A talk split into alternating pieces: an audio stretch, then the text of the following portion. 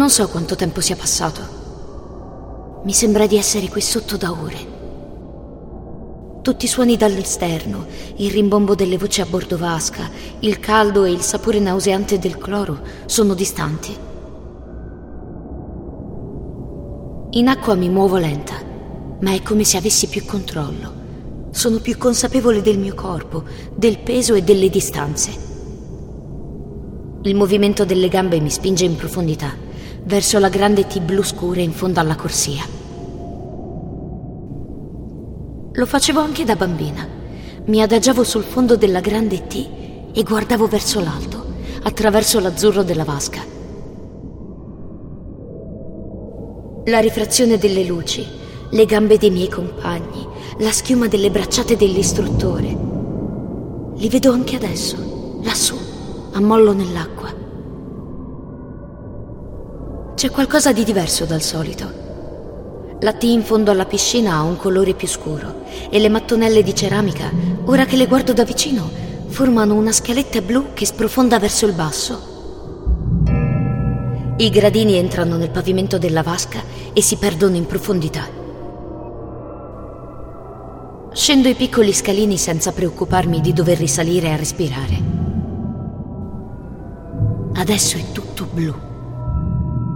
I suoni sembrano lontanissimi è un tunnel blu sempre più avvolgente e morbido. I gradini sono tantissimi.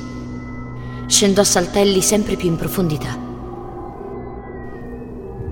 In fondo alla scalinata comincio a notare un piccolo rettangolo azzurro. Continuo a scendere facendo sponda con le mani. Più scendo e più riconosco dettagli familiari.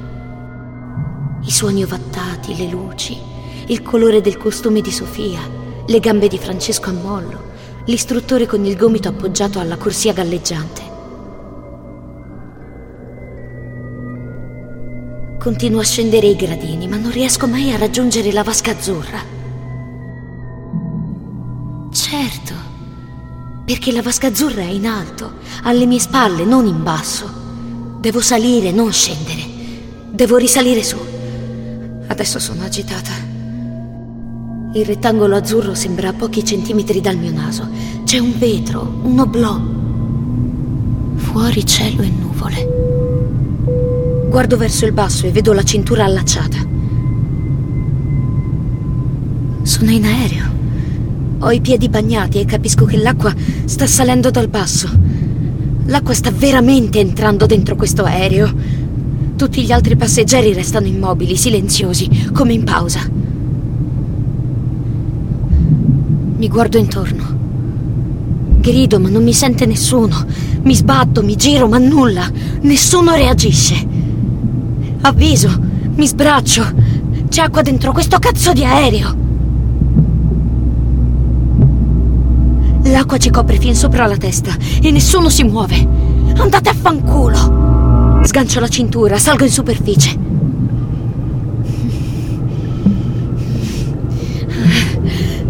Respira, Nina, guardati intorno. L'acqua continua a salire. Mi guardo le mani. Non ci riesco. Calma, Nina. Riprova. Guarda le mani. Niente. Sto sognando, è chiaro. Nei sogni non riesci a guardarti le mani. E se ci provi ti svegli, dicono.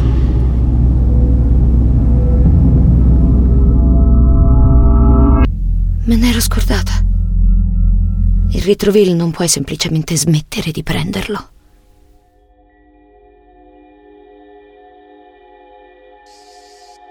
Premio ITAS del libro di montagna e O suono mio presentano Bagliore. Episodio 5 Il sogno.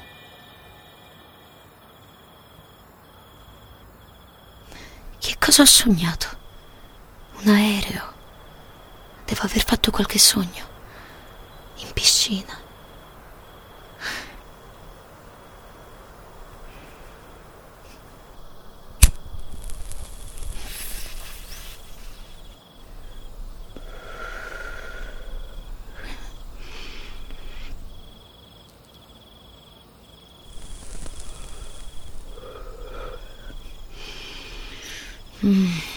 Vediamo se qui prende.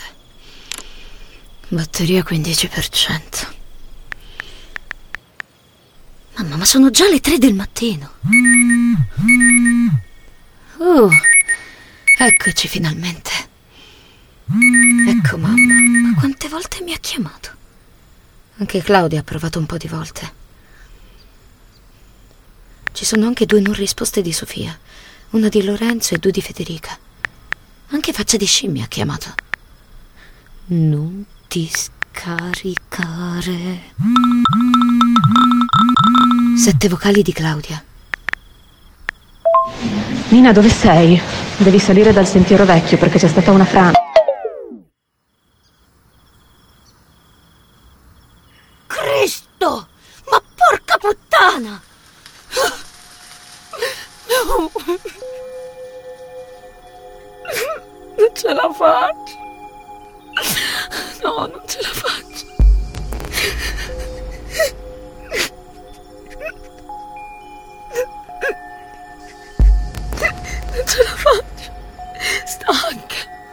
Sono stanca, a pezzi, distrutta, morta. La caviglia adesso la vedo laggiù. È grossa e tutta lucida. Non ho più la forza di alzarmi. Sono senza telefono, coi vestiti inzuppati, senza più forze. Il cielo è nerissimo e pieno di buchi. Il lago è immobile, calmo, meraviglioso e ingiusto. Vorrei buttarmici dentro e scomparire come in un buco nero.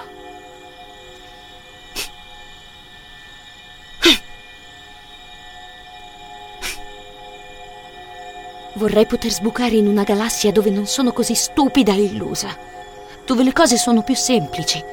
Vorrei essere un animale selvatico, vorrei essere come la mucca germanotta, vorrei essere un sasso fuori dalla stalla, accanto alla mangiatoia. Mi stanno cercando, ma non sanno dove diavolo mi sono cacciata. Non ricordo cosa ho detto nell'ultimo vocale a Claudia, sempre che le sia arrivato. Ho una sete schifosa. Scarto altre due gole d'or nella speranza che mi aiutino a riguadagnare un po' di saliva. Devo arrivare su, anche perché scendere sarebbe in tutti i sensi troppo doloroso. Sarò sul sentiero giusto o sarò su quello franato? Germanotta ha il muso rivolto verso il lago. La saluto con un cenno del capo senza che mi veda, sperando che non si volti e non le venga in mente di seguirmi. Le piante sempre più spelacchiate ormai stanno lasciando spazio alle rocce. Sto varcando la linea degli alberi, quindi sarò più o meno a quota 2000. Mi trascino lungo il sentiero. Mi sembra di non pensare più a niente. Uno zombie che si aggrappa alla montagna. Adesso la strada è tutta in salita e in pendenza.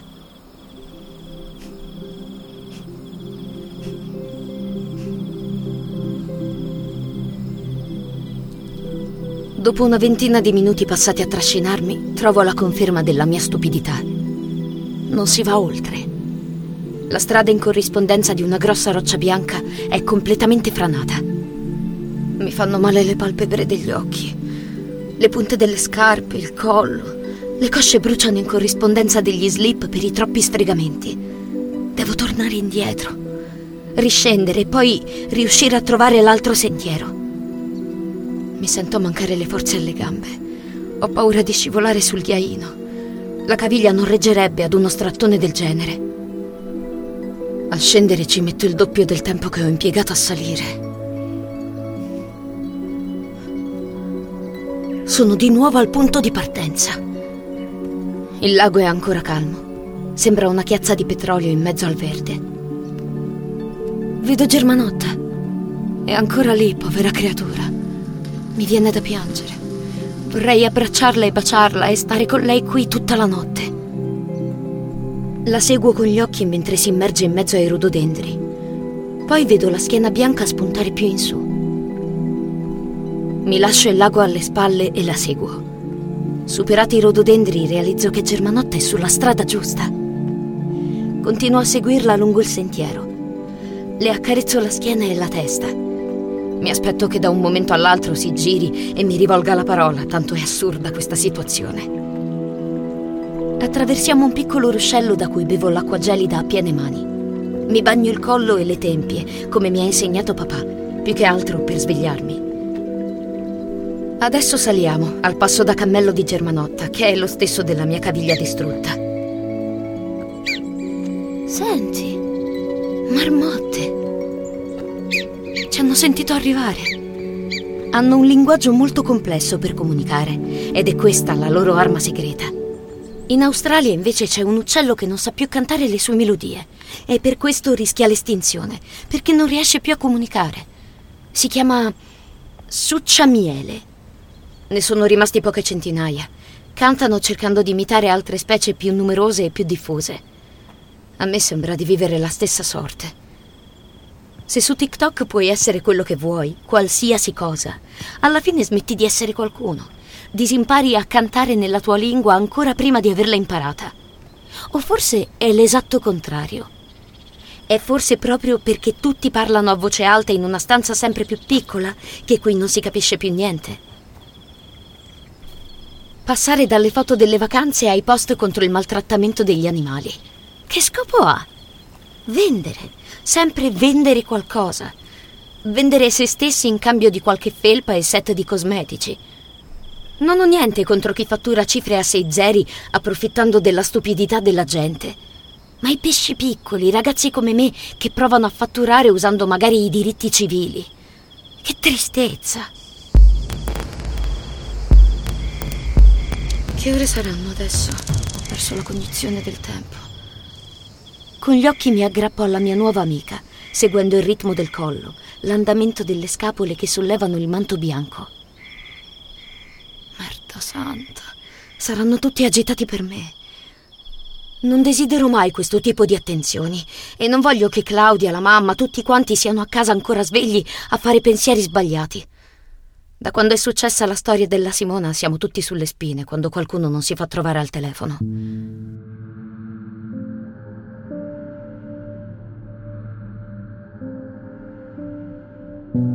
Era diventata una di famiglia, la Simona. Era stata lei a contattarci direttamente dopo la morte di papà. Papà era in terapia con la Simona da più di dieci anni, ma lui non l'aveva mai rivelato a nessuno. Poverino. Lei e papà avevano un rapporto bellissimo, ben oltre la relazione psicologa-paziente. Non saprei dire per merito di chi. Secondo me erano semplicemente due persone speciali. Mamma sulle prime aveva pensato che la Simone e papà avessero avuto una relazione segreta. Ma si sbagliava. Simona era semplicemente speciale. E i fatti lo hanno dimostrato. Era come avere una cugina acquisita, una che ha girato il mondo e che conosce un sacco di storie, libri, serie, aneddoti. Una volta d'estate siamo anche andati in montagna assieme. Pensavamo che la Simona non avrebbe retto il ritmo e invece anche lì ci aveva sorpreso. Quando l'hanno ritrovata in casa era già morta da qualche giorno.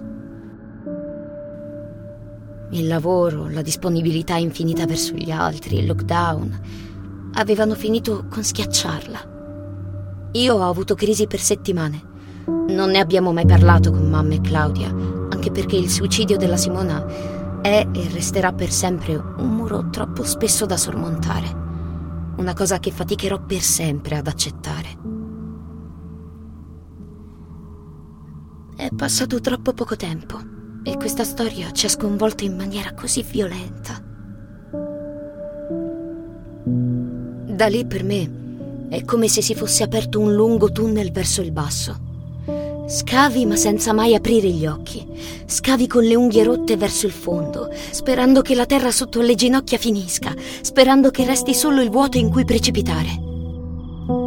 E invece qui continuiamo a salire, come gli Sherpa in Himalaya, allontanandoci dagli uomini e avvicinandoci al cielo.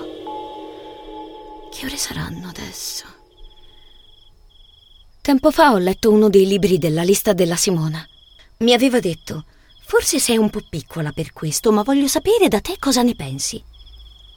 Ragazza, donna, altro, di Bernardine Evaristo.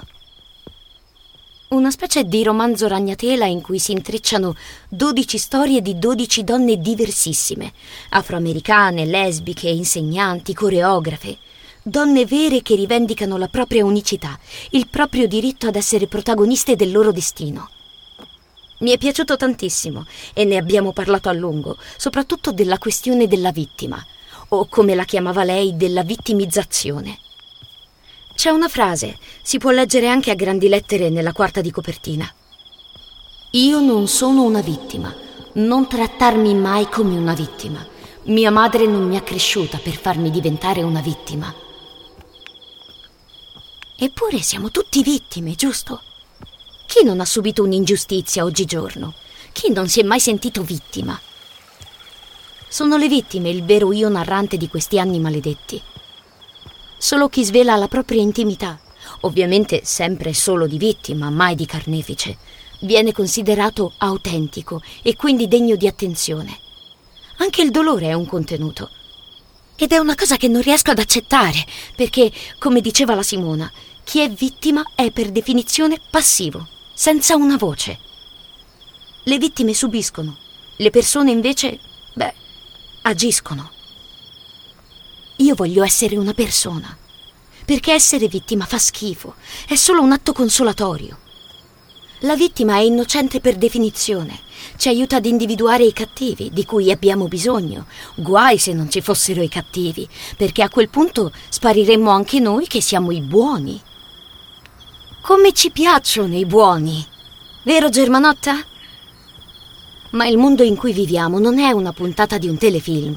I conflitti ci sono e la complessità non è una condizione da controllare e da domare, è solo una lezione da imparare. Non so se la Simona, con quello che ha fatto, dopo la sua decisione dolorosa e terribile, sia una vittima. Davvero non so dirlo. Non so se i ragazzi che si menano nel parcheggio per sentire il cuore che pulsa siano vittime. So che considerarle come vittime le allontana sempre di più, le cancella, facendole finire sempre più alla deriva, dentro una solitudine infinita e insopportabile. Le vittime, le vittime subiscono, le persone agiscono e io sono stufa di subire.